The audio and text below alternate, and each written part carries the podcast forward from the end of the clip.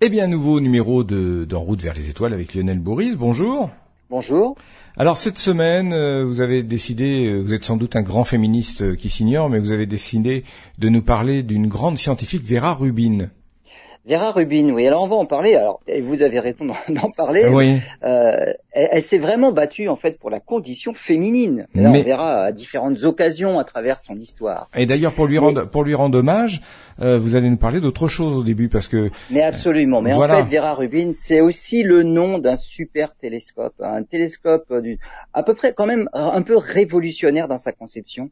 Euh, on va voir à quoi il va servir et il va il va avoir sa toute nouvelle lumière, sa première lumière comme on dit, en 2022. Donc c'est vraiment le début de ce, de ce tout nouveau télescope et de, et de ses recherches. Bon, ben on se retrouve dans quelques instants. Alors Lionel, comme vous nous l'avez dit il y a quelques instants, c'est vrai qu'aujourd'hui, vous allez tout au long de la semaine nous parler de cette grande scientifique Vera Rubin, mais il y a une façon un peu indirecte euh, d'en parler, de commencer à en parler, façon aussi de lui rendre hommage. Eh ben c'est aussi d'ailleurs c'est le surnom d'un télescope hein, qui, qui va pas tarder à voir ses toutes premières lumières. Euh, il se trouve euh, dans le, dans au Chili, euh, dans le, le désert d'Atacama, au sud du désert d'Atacama. Euh, son miroir principal fait 8 mètres 42. Alors c'est pas quelque chose ça de complètement révolutionnaire. On a des télescopes de 8 mètres 20 hein, pour euh, pour l'Europe. On a des 10 mètres américains. On a du 10 mètres 50. Enfin bon, donc 8 mètres 42 en soi n'est pas tellement révolutionnaire, mais c'est la, la, configuration optique. C'est un, un mélange de miroir, de lentilles. Il y a un miroir secondaire qui fait 3 mètres 42 un miroir tertiaire qui fait 5 mètres 02. C'est-à-dire que le miroir tertiaire est plus grand que le secondaire. Et figurez-vous, le miroir tertiaire, il est pratique, il est aussi grand que le télescope du Mont Palomar en 1948, 5 mètres 08. Et donc un miroir tertiaire de 5 mètres 02, ça c'est quand même énorme. Et avec cette configuration de miroir, de renvoi d'images et de lentilles, il a simplement une focale de 10 mètres 31 pour 8 mètres 42 de diamètre. Il a un rapport d'ouverture, pour ceux qui connaissent un peu la photographie, de 1,23. Ça c'est carrément, c'est du jamais vu. Donc un rapport de, un rapport comme ça d'ouverture qui est proche de 1, c'est exceptionnel. Et dans un lieu, dans un lieu, dans un lieu géographique, le désert de l'Atacama, où les conditions d'observation sont idéales. Ah bah bien évidemment, c'est bien pour ça qu'on retrouve bah beaucoup des super télescopes euh, dans le désert d'Atacama. C'est une région qui est très sèche, euh, donc euh, il y a très peu de nuages, il y a très peu d'humidité, ce qui permet de voir notamment dans l'infrarouge, parce que sinon ça absorbe un peu les infrarouges. Et puis c'est relativement accessible. Mmh. Sinon, un des meilleurs spots sur Terre, c'est l'Antarctique. Mais c'est quand même beaucoup moins accessible, malheureusement, et c'est pour ça qu'on n'y met pas trop de gros télescopes. Donc l'Atacama, c'est quand même vraiment le spot sur Terre. En plus du télescope, on va y mettre aussi des instruments, et notamment une caméra, une caméra CCD, hein, comme, comme on a des capteurs comme dans nos appareils photo, 3,2 milliards de pixels, 3,2 gigapixels.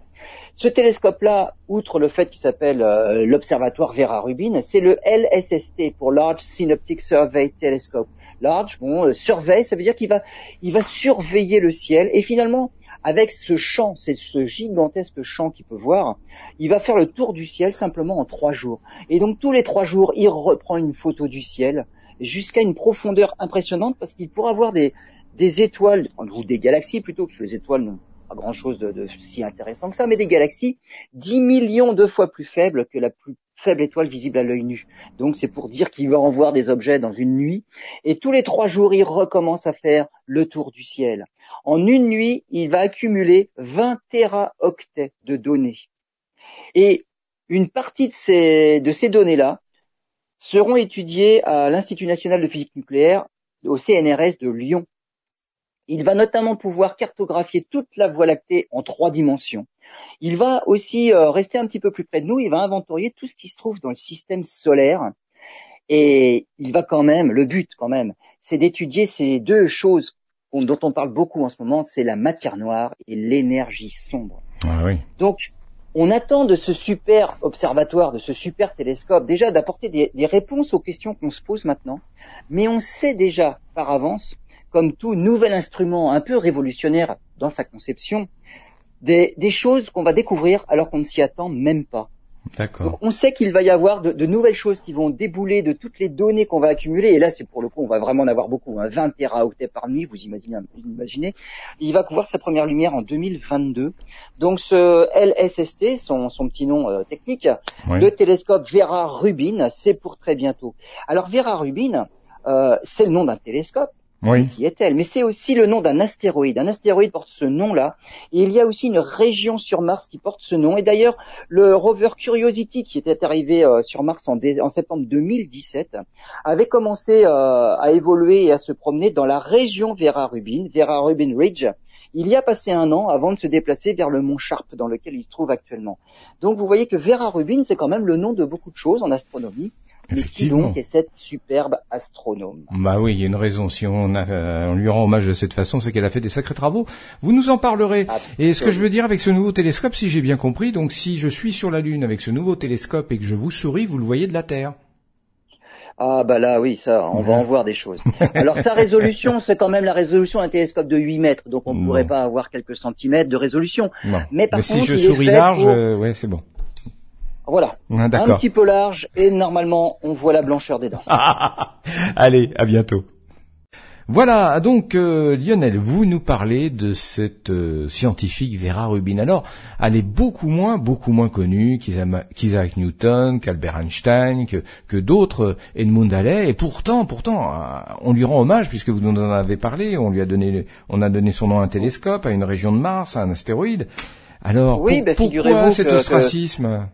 Ben, figurez-vous que vous la comparez à des, des à, des personnages euh, connus, mais qui sont des hommes. Donc, euh, n'allez pas chercher beaucoup plus loin. C'est une femme, donc forcément, elle est beaucoup moins connue. Et elle s'est battue tout au long de sa vie justement contre ça, pour reconnaître finalement la, la, la qualité et le mérite des femmes. Elle est née le 23 juillet 1928 euh, à Philadelphie. Elle est morte il n'y a pas très longtemps, 25 décembre 2016. Et justement, toute sa vie, elle va être confrontée à ces fameuses inégalités hommes-femmes.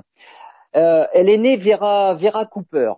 Euh, elle est née Cooper. Elle, elle est née de parents qui travaillaient tous les deux euh, chez ATT, Bell Telephone Company, qui a été fondée par Alexander Graham Bell en 1885, une très vieille compagnie, qui a été démantelée en 2005. Hmm. Et une des règles de la compagnie, par exemple, c'était que deux personnes de la même famille, mari et femme, ne peuvent pas travailler pour la même compagnie. C'est-à-dire que ses parents n'étaient pas mariés quand ils se sont rencontrés, et du, jour où ils se sont mariés, il fallait bien qu'il y en ait un des deux qui, qui parte de la compagnie. Et ce eh fut la ben, femme. Qui, devinez qui, qui, euh, voilà, devinez qui a dû démissionner. Bah c'est bien sûr sa maman. Et à la maison, bah, bah voilà, euh, elle, elle, elle, reste à la maison pour élever, pour élever sa fille, notamment euh, ses enfants. Euh, Vera Rubin, elle, a, elle avait sa chambre, par exemple, dans, dans, sa chambre, son lit était sous la fenêtre qui était orientée au nord. Et régulièrement, elle regardait finalement les étoiles tourner autour de l'étoile polaire. Ça la fascinait. Et c'est ça finalement qui l'a qui l'a un petit peu dirigée vers l'astronomie. Elle trouvait ça fascinant, cette rotation des étoiles autour du pôle céleste. Au lycée, elle est tombée par contre sur des profs qui, bon bah, qui avaient des problèmes aussi euh, avec les filles. Hein. Par exemple, son prof de sport, ne savait pas comment faire avec les filles et il s'occupait que des garçons. Oui, euh, sérieusement, sérieusement, Lionel, c'était euh, sans, sans plaisanter. C'était une époque où on disait aux femmes prenez des cours de couture ou de cuisine plutôt que, par exemple, faites du, de faire du sport ou, ou des cours de sciences. Eh bien évidemment, voilà, c'est les, les, sciences, c'était réservé aux hommes, on se demande bien pourquoi. Et lorsqu'elle annonce à ce fameux prof, prof qu'elle est admise à l'université, il lui dit, alors probablement pour l'encourager, hein, vous réussirez tant que vous vous, maintiendrez à l'écart des sciences. Ah, c'était un visionnaire parce que quand on va voir ce qu'elle a réussi à faire en sciences, finalement, il aurait mieux fait de se taire. En 1945, elle entre euh, au collège Vassar. Elle a choisi ce collège pour une très bonne raison, c'est qu'il y a Maria Mitchell. Maria Mitchell, c'est la première astronome américaine reconnue qui avait enseigné. Maria Mitchell, elle a découvert une comète. Et d'ailleurs, cette comète-là porte le nom de comète de Mademoiselle Mitchell. En fait, c'était un défi qui, datait déjà de pas mal d'années. C'était la, la première, première comète invisible à l'œil nu qui a été découverte de manière télescopique. En général, les comètes, on les voit arriver à l'œil nu et bah, c'est comme ça qu'on les découvre. Bien sûr. Mais sans télescope, avec un instrument simplement, et bah, c'est Maria Mitchell qui est la première à l'avoir découverte comme ça. Euh, Vera Cooper, à l'époque, et non pas encore Vera Rubin, euh, dispose d'un télescope de 12 cm à l'université. Et en trois mois, elle devient l'assistante de la prof d'astronomie. Et en deuxième année, Vera Cooper s'amuse à calculer les orbites des astéroïdes connus. Donc là, il faut quand même être fort en maths pour euh, s'amuser à faire des calculs orbitaux comme ça. À ce même collège-là, euh, elle croise Bernard, euh, Leonard Bernstein. Alors lui, il n'est pas tellement scientifique, hein, c'est un directeur de l'orchestre philharmonique de New York. Elle y croise aussi un certain Richard Feynman. Alors lui, c'est la physique des particules. Et elle discute avec Richard Feynman, et même de son projet de fin d'études sur une étoile de la constellation de Cassiopée. En 1947, ses parents lui présentent un jeune homme, Robert Rubin. Il a étudié à l'université Johns Hopkins et à l'université Cornell. Lui, il fait de la chimie. Et la première question que lui pose Vera, c'est Connais-tu Richard Feynman? Et sa réponse, c'est ah, C'est un de mes professeurs à Cornell. Ça facilite, ça, facilite, ouais, ça, facilite le contact. Le mariage. Hein. Ouais. 1948, ils se marient tous les mm. deux. Il a 21 ans, elle en a 19. Elle obtient son diplôme en 48 et ils retournent tous les deux à l'université Cornell où justement euh, Vera Rubin s'inscrit, Vera Rubin maintenant s'inscrit euh, au cours de physique du fameux Richard Feynman. Et elle suit aussi des cours d'astronomie pour obtenir un diplôme, euh, sa maîtrise en astronomie. Et elle étudie à ce, à ce moment-là la distribution des galaxies. Ça va être un thème majeur en fait dans, toute sa carrière, c'est la distribution des galaxies euh, et l'étude du mouvement des galaxies. Vous allez voir, elle a fait quand même de sacrés découvertes. Bon, très bien, on va voir ça. En tout cas, ce qui est intéressant de noter, c'est que son mari, lui, il n'y avait pas des, un stéréotype dans la tête, il l'a laissé faire euh, ce qu'elle voulait. Absolument, non, non, mais euh, on n'a pas dit que tous les hommes étaient, étaient comme ça. Heureusement qu'il y en avait qui réfléchissaient un petit peu plus que d'autres. Mais elle va quand même être confrontée à des, à des préjugés. Ah bah oui, euh, des sarcasmes et tout, et tout, et tout. Et j'imagine. Absolument. Eh ben, on aura l'occasion d'en parler. Alors Lionel, euh, vous avez décidé de nous parler de Vera Rubin, grande scientifique. Son originalité, si je puis m'exprimer ainsi, c'est qu'il s'agit d'une femme et qu'elle a commencé à, faire ses travaux scientifiques à une période où il y avait quand même certains stéréotypes. Hein. Oui, et puis en plus, elle fait des travaux qui, qui vont, on va dire, à l'encontre de, de, de, ce que l'on admettait de l'univers à l'époque. Euh, dans son mémoire de master, par exemple, elle étudie, on, on, en parlait la fois précédente, la répartition des galaxies. Mmh. Euh, on avait depuis finalement pas si longtemps que ça, on s'était rendu compte que ce qu'on appelait nébuleuse spirale, c'était des vraies galaxies, comme notre Voie lactée à nous. Et dans l'univers, il y a plein de galaxies et les distances sont énormes. Et donc, à nouveau, on a pour peut-être se rassurer, il vaut mieux que l'univers soit complètement homogène avec une distribution des galaxies euh, de manière régulière et uniforme dans tout l'univers. Ça rassure. C'est ça qui rassure. Bah Absolument, ça rassure. Et donc, son mémoire de master, c'est l'étude justement de, de, de cet univers-là. On savait que l'univers était en expansion, ça, c'était les travaux d'Edwin Hubble avaient montré ça, l'expansion de l'univers. Elle a étudié un petit peu ces vitesses d'expansion et on s'était rendu compte que bah, dans les amas de galaxies, parce qu'elles vivent un peu en amas, elles vont pas, elles vont à l'encontre de cette, de cette, euh, ce mouvement d'expansion et elles, les galaxies sont en rotation autour d'un centre commun. Et donc ça, c'est son résultat. Et alors ça, c'est assez nouveau. Elle remet son travail à l'époque au directeur du département, qui le trouve intéressant, hein, et qui lui dit, de le présenter devant la Société américaine d'astronomie. Ah, mais il y a un mais. Quand même. Ah ben oui, non mais attendez, j'ai pas fini. C'est ah. la, suite de la phrase, c'est mais, mais, mais vous allez avoir un bébé et vous n'êtes pas membre de l'Association américaine d'astronomie.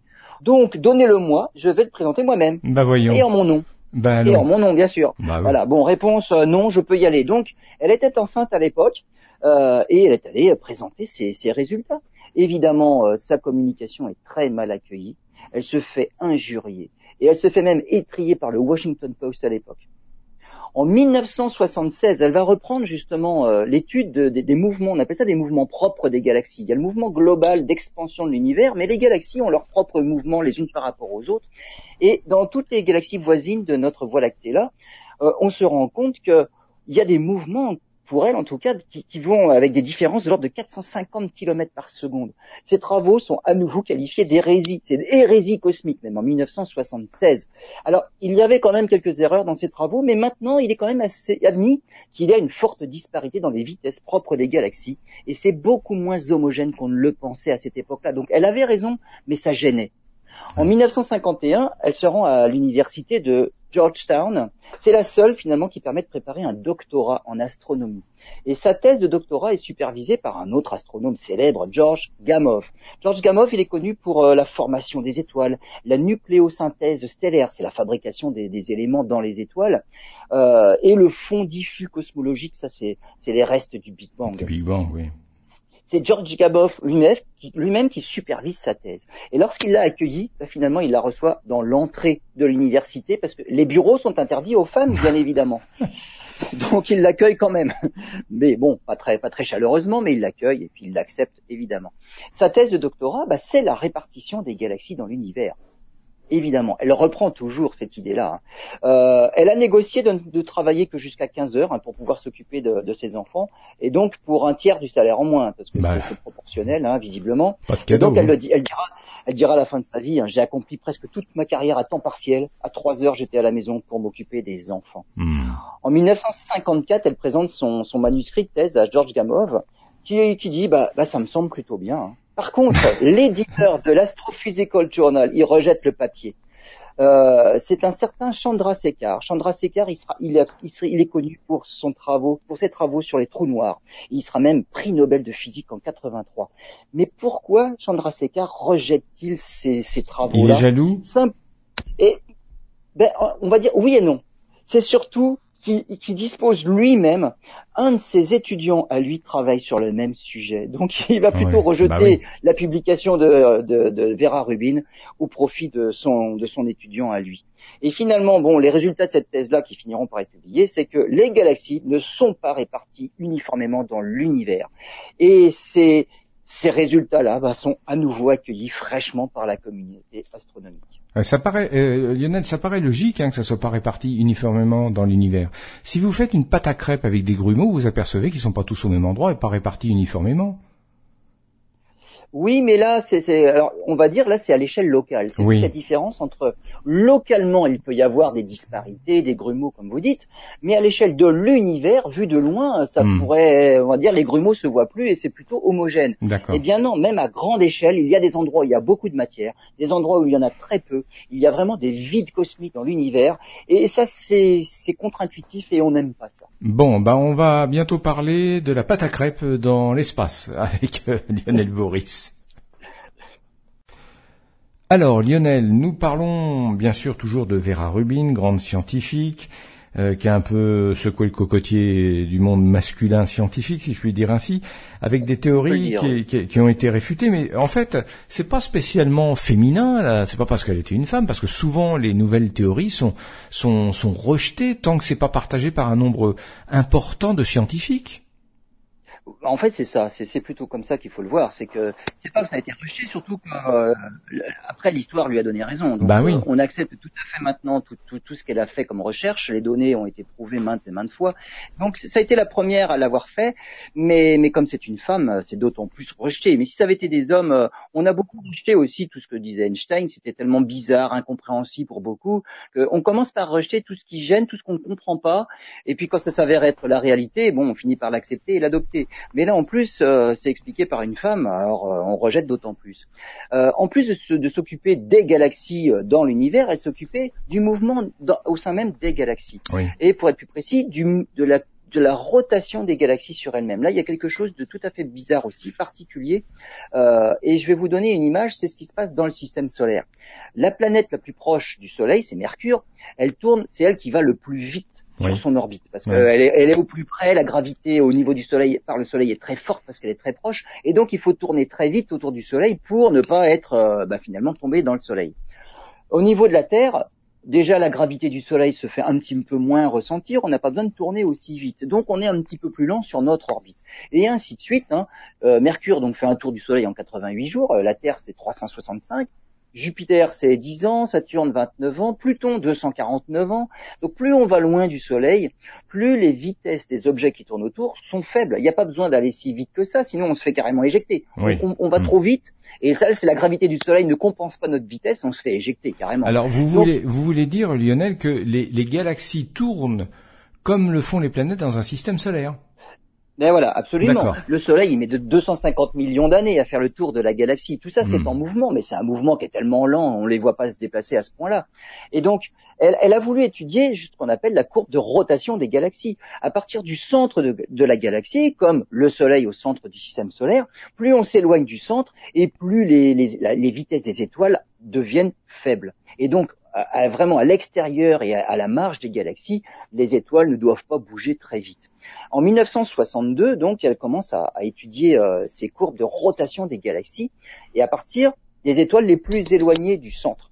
Et, et, elle trouve des choses bizarres. Et évidemment, les réactions de ses confrères sont plutôt déplaisantes. Et pourtant, le sujet est connu parce que cette fameuse masse manquante, on appelait ça comme ça à l'époque, c'est devenu matière noire. En 1933, Fritz Zwicky en avait déjà parlé. Lui, c'était dans les amas de galaxies. Il, étudiait les vitesses de, déplacement des galaxies les unes autour des autres. Et il se rendait compte que pour expliquer ces vitesses-là, il fallait beaucoup plus de masse que ce qu'on pouvait voir en comptant simplement le nombre de galaxies dans l'amas. Et donc il y avait une masse manquante, il manquait quelque chose. Vera Rubin, fait ses premières observations avec des vrais télescopes, hein, 85 cm à Kitt Peak, à 2 mètres 10 à l'observatoire McDonald, et là elle mesure des vitesses radiales des étoiles loin du bulbe central des galaxies. Et en 1964, elle demande Alan Sandage même lui demande si elle veut utiliser le télescope du Mont Palomar. Oh, alors là, fantastique. Ah, quel cadeau C'est un beau cadeau. Ah bah oui. Et jusque-là, ce télescope était malheureusement inaccessible aux femmes, et pour une bonne raison il n'y avait pas de toilettes pour les femmes. Ben, c'est ce que j'allais vous dire aussi, il fallait qu'elle comprenne. Non, je plaisante, hein, bien sûr. Mais voilà, donc, elle a tout à fait compris le problème. Donc, elle hmm. s'est munie d'un rouleau de scotch pour aller modifier très légèrement le pictogramme sur la porte de toilette des hommes, pour lui mettre une petite jupette, et finalement, c'est devenu des toilettes pour femmes. Alors, il fallait peut-être un peu plus que ça quand même, mais, mais euh, voilà. Donc maintenant, il y avait des toilettes pour femmes au Mont Palomar. Elle avait beaucoup d'humour, en tout cas. Officiellement. Ben, je, crois qu'il valait mieux qu'elle en ait un petit peu, sinon c'est pas facile à vivre. Hein. Hmm. En 67 et 68, elle a travaillé avec un, jeune physicien, Ken Ford, qui a inventé le tube photomultiplicateur. Ça permet d'augmenter euh, fortement la, lumière que l'on peut capter à, travers les instruments, et ça permet du coup de diviser par 10 les temps de pause. Et là, avec Ken Ford, elle va d'observatoire en observatoire, à Lowell en Arizona, à l'observatoire Flagstaff en Arizona aussi, et ils étudient des régions éloignées des, centres de galaxies, et ils arrivent à mesurer, par exemple, dans la galaxie d'Andromède, hein, la plus proche de, notre Voie lactée, et dans une soixantaine d'autres galaxies comme ça, elle, élabore des courbes de rotation de galaxies, et elle se rend compte que à partir d'une certaine distance, les vitesses ne baissent plus. Contrairement à ce qui se passe dans le système solaire, plus on s'éloigne, plus on est lent. Mais dans les galaxies, ça marche pas. plus on s'éloigne et, la vitesse reste constante. Eh ben, on en revient à la conclusion à laquelle était arrivé Fritz Zwicky en 1933. Euh, Il doit y avoir une masse une masse qu'on ne voit pas. Mhm. Et quand on est loin du centre, il y a une masse qui fait que la vitesse ne peut pas décroître, sinon on, va se faire aspirer par le centre de la, galaxie. Donc il faut toujours garder une certaine vitesse. On ne peut plus perdre de vitesse parce qu'il y a plus de masse qu'on ne le pense. Il y a surtout plus de masse qu'on ne le voit. Et actuellement, c'est le sujet à la mode c'est la masse manquante. Cette matière noire, c'est devenu matière noire, mais de quoi est-elle constituée puisqu'on ne la voit pas? C'est de la matière qui n'interagit avec rien, et c'est même de la matière. Alors matière, même le mot matière ne va pas parce que c'est quelque chose de totalement inconnu. Matière, on pense tout de suite à des atomes, à des choses comme ça. C'est même pas ça. C'est une autre physique, on ne sait pas ce que c'est, mais visiblement, vu la vitesse de certaines étoiles dans la galaxie, il en faut. Et pourtant on ne la voit pas. Donc cette matière noire, cette, chose inconnue est franchement bizarre et c'est un sujet à la mode actuellement. Oui, c'est ça. Bah, D'ailleurs, lors de la dernière soirée, euh, j'étais, on a parlé que de ça, hein, c'est sûr. Euh, non, je plaisante. Euh, D'accord, bah écoutez, on, on, va voir ça. Alors le sujet à la mode, la masse, être à la masse. Non, c'est pas ça. Allez, à bientôt. Alors Lionel, vous nous parlez de Vera Rubin, de ses découvertes euh, bah, sur la vitesse de rotation des, des, des galaxies. Des ben ouais, c'est important. Et, et d'où des conclusions. Eh ben, il manque une masse et c'est sans doute la eh ben matière noire. Cette fameuse matière noire. Mais la matière euh, noire, dites-moi. Dites-moi juste une question. La matière noire, c'est pas comme euh, dans l'Antiquité ou au Moyen Âge, on disait il y a l'éther, là, il y a quelque chose, ça n'a rien à voir. Euh, l'éther, on a, bah, pourquoi pas? Euh, on va dire l'éther, euh, les, expériences, notamment de Michelson Morley, euh, il y a un peu plus de 100 ans maintenant, ont montré que l'éther, on pouvait s'en passer et il n'expliquait pas, par exemple, la vitesse de la lumière. Hmm. Et donc, avec les expériences sur la vitesse de la lumière, on a réussi à montrer que la physique pouvait se passer d'éther et qu'il n'y en avait plus besoin. Donc cette idée-là, cette hypothèse qui aurait pu être bonne, s'est avérée complètement inutile pour expliquer la physique. Donc euh, l'éther est tombé en désuétude et a complètement disparu. Donc peut-être que la, matière noire, peut-être qu'on pourra s'en passer aussi si on trouve une eh ben, nouvelle explication. Si on trouve une meilleure explication, absolument. Si, si c'est les formules de la physique qu'on affine un petit peu et on montre que, bah non, avec les formules qu'on a, en les faisant évoluer un petit peu, on peut expliquer ce que l'on observe. Il n'y a pas besoin d'aller chercher de la matière totalement inconnue. Bien sûr. Donc on, on, en est, on en est exactement là. Je suis bien d'accord avec vous. Euh, mais c'est une hypothèse qu'il faut garder parce que ce sont des observations. On mmh. observe ça et ben pour l'instant, il n'y a qu'avec cette matière un petit peu inconnue, cette matière noire, qu'on peut expliquer ce que l'on voit. Vera Rubin, avec euh, Kent Ford, a aussi étudié des galaxies en interaction. Et là encore, ça va à l'encontre d'un univers homogène, euh, isotrope, partout, et, qui serait euh, tout à fait uniforme. Il y a des galaxies qui se rentrent les unes dans les autres. Il y a, par exemple, en 66-70, hein, pendant quatre ans, elle a étudié euh, ce qu'on appelle la galaxie des antennes. Ces galaxies-là, en fait, ce sont donc deux galaxies qui sont entrées en collision et qui, qui ont éparpillé des gerbes d'étoiles dans, dans, dans l'espace autour d'elles. Et c'est vraiment des, c'est un bel objet dans, dans, dans l'espace. Hein. Mais alors rassurez, rassurez-nous, rassurez-nous, hein, quand vous nous parlez de collision euh, de galaxies, c'est pas d'une violence comme on pourrait le croire. Hein, ça se fait euh, sur des millions d'années. Hein. Ah bah oui, c'est ça. Oui, on a on a la galaxie d'Andromède qui va entrer en collision avec notre propre galaxie, mais bon, hmm. ça va, ça va se faire dans quelques milliards d'années euh, et ça va pas être si violent que ça. Alors ça va quand même contribuer à déformer complètement les galaxies parce que la force de gravité euh, va va jouer quand même beaucoup. Bien sûr. Avec ces deux ces fameuses galaxies, on appelle ça les galaxies des antennes. C'est pour dire que quand on voit les gerbes d'étoiles, ça ressemble à des antennes hein, carrément. Elle a étudié les spectres et avec les spectres, on peut étudier le mouvement des galaxies et les galaxies des antennes, on se rend compte que eh ben les deux galaxies tournent l'une autour de l'autre maintenant. Elles se sont rapprochées, elles se sont interpénétrées, on va dire, c'est pas vraiment des collisions frontales, et elles tournent l'une autour de l'autre. Elle a étudié aussi euh, une autre galaxie en 1989, là avec aussi un gros télescope, et elle est tombée sur un spectre ininterprétable. Elle est allée voir des, elle a contacté des astrophysiciens en, leur demandant, euh, mais comment expliquer ce spectre-là? Et elle a demandé, la moitié des étoiles tournent dans un sens, l'autre moitié tourne dans l'autre sens. voilà c'est son interprétation. Bah oui. Alors, est-ce que tu, est-ce qu'avec des mouvements de rotation de sens opposé, est-ce qu'une galaxie peut rester stable? Ben Finalement, la réponse des astrophysiciens, c'est même plus stable qu'une galaxie qui tourne dans un seul sens de rotation. avoir des mouvements comme ça, contra-rotatifs, ben c'est comme les pales d'un hélicoptère. Si on veut une seule pale et pas la pale de queue, il faut deux grandes pales contra-rotatif, donc qui tourne en sens contraire. C'est le petit robot qu'on a envoyé sur Mars. Ça il, a, que deux pales contre. Évidemment, c'est plus stable. Hmm. Donc, eh ben, c'était finalement l'interprétation de son fameux spectre ininterprétable. Euh, Vera Rubin, donc, on va dire toute sa vie comme ça, elle a, fait des découvertes, elle a étudié des choses tout à fait, euh, tout à fait bizarres, enfin tout à fait exceptionnelles. Et donc les galaxies en interaction, c'est arrivé, on va dire, à la fin de sa vie. Euh, elle a eu quatre enfants. Euh, tous ont eu un doctorat. David et Alan ont eu un doctorat en géologie. Judith, sa fille, parce qu'elle a étudié justement les interactions euh, avec les, galaxies en interaction avec sa fille Judith. Elle a obtenu un doctorat en astronomie, elle. Et Karl, son dernier, son dernier enfant, lui, euh, un doctorat en maths. Alors il y en a quand même euh, deux parmi toute cette fratrie-là. Il y a sa fille Judith qui est morte en 2014 d'un mélanome et même son mari en 2008 d'un mélanome aussi. Vera Rubin en 1981 quand même, elle est élue membre de l'Académie nationale des sciences. C'est la deuxième femme à y avoir été élue quand même. Et elle s'engage pour susciter bah, des vocations scientifiques auprès des femmes. Alors voilà ce qu'elle dit. Je me suis battue avec l'Académie des sciences et je suis choquée du faible, faible nombre de femmes élues chaque année. C'est la partie la plus sombre de ma vie. Il y a 30 ans, je pensais que tout cela était possible. Je vis et je travaille partant de trois principes. Le premier, c'est il n'existe aucun problème scientifique qu'un homme peut résoudre et qu'une femme ne pourrait pas. Le deuxième, à l'échelle de la planète, la moitié des neurones appartiennent aux femmes. Et, donc, Beaucoup Et le numéro 3, nous avons tous besoin d'une permission pour faire de la science, mais pour des raisons profondément ancrées dans notre histoire, cette permission est bien plus souvent donnée aux hommes qu'aux femmes. Et voilà, ces trois constats. Et pendant 30 ans, elle aura quand même eu du mal à faire évoluer les choses. Hein. Ça évolue lentement, mais euh, c'est vraiment oh, Il y, a encore du chemin. Il y a du chemin, absolument. Mais, mais, mais ça évolue, ça évolue, mais il y a encore du chemin. En 1993, elle reçoit la médaille nationale de la science par Bill Clinton pour ses recherches pionnières en cosmologie. 1996, elle reçoit la médaille d'or de la Société royale d'astronomie. Et c'est la deuxième femme à l'avoir. Euh, la première était Caroline Herschel en 1828. Donc euh, c'est pas tous les jours qu'il le décerne à une femme. Hein. Hmm. Mais elle n'aura jamais eu le prix Nobel. Et pourtant, Alfred Nobel stipule bien dans son testament qu'il doit récompenser la plus importante découverte. Et aujourd'hui, c'est la mode, la cette, cette matière noire, l'étude de cette matière noire-là.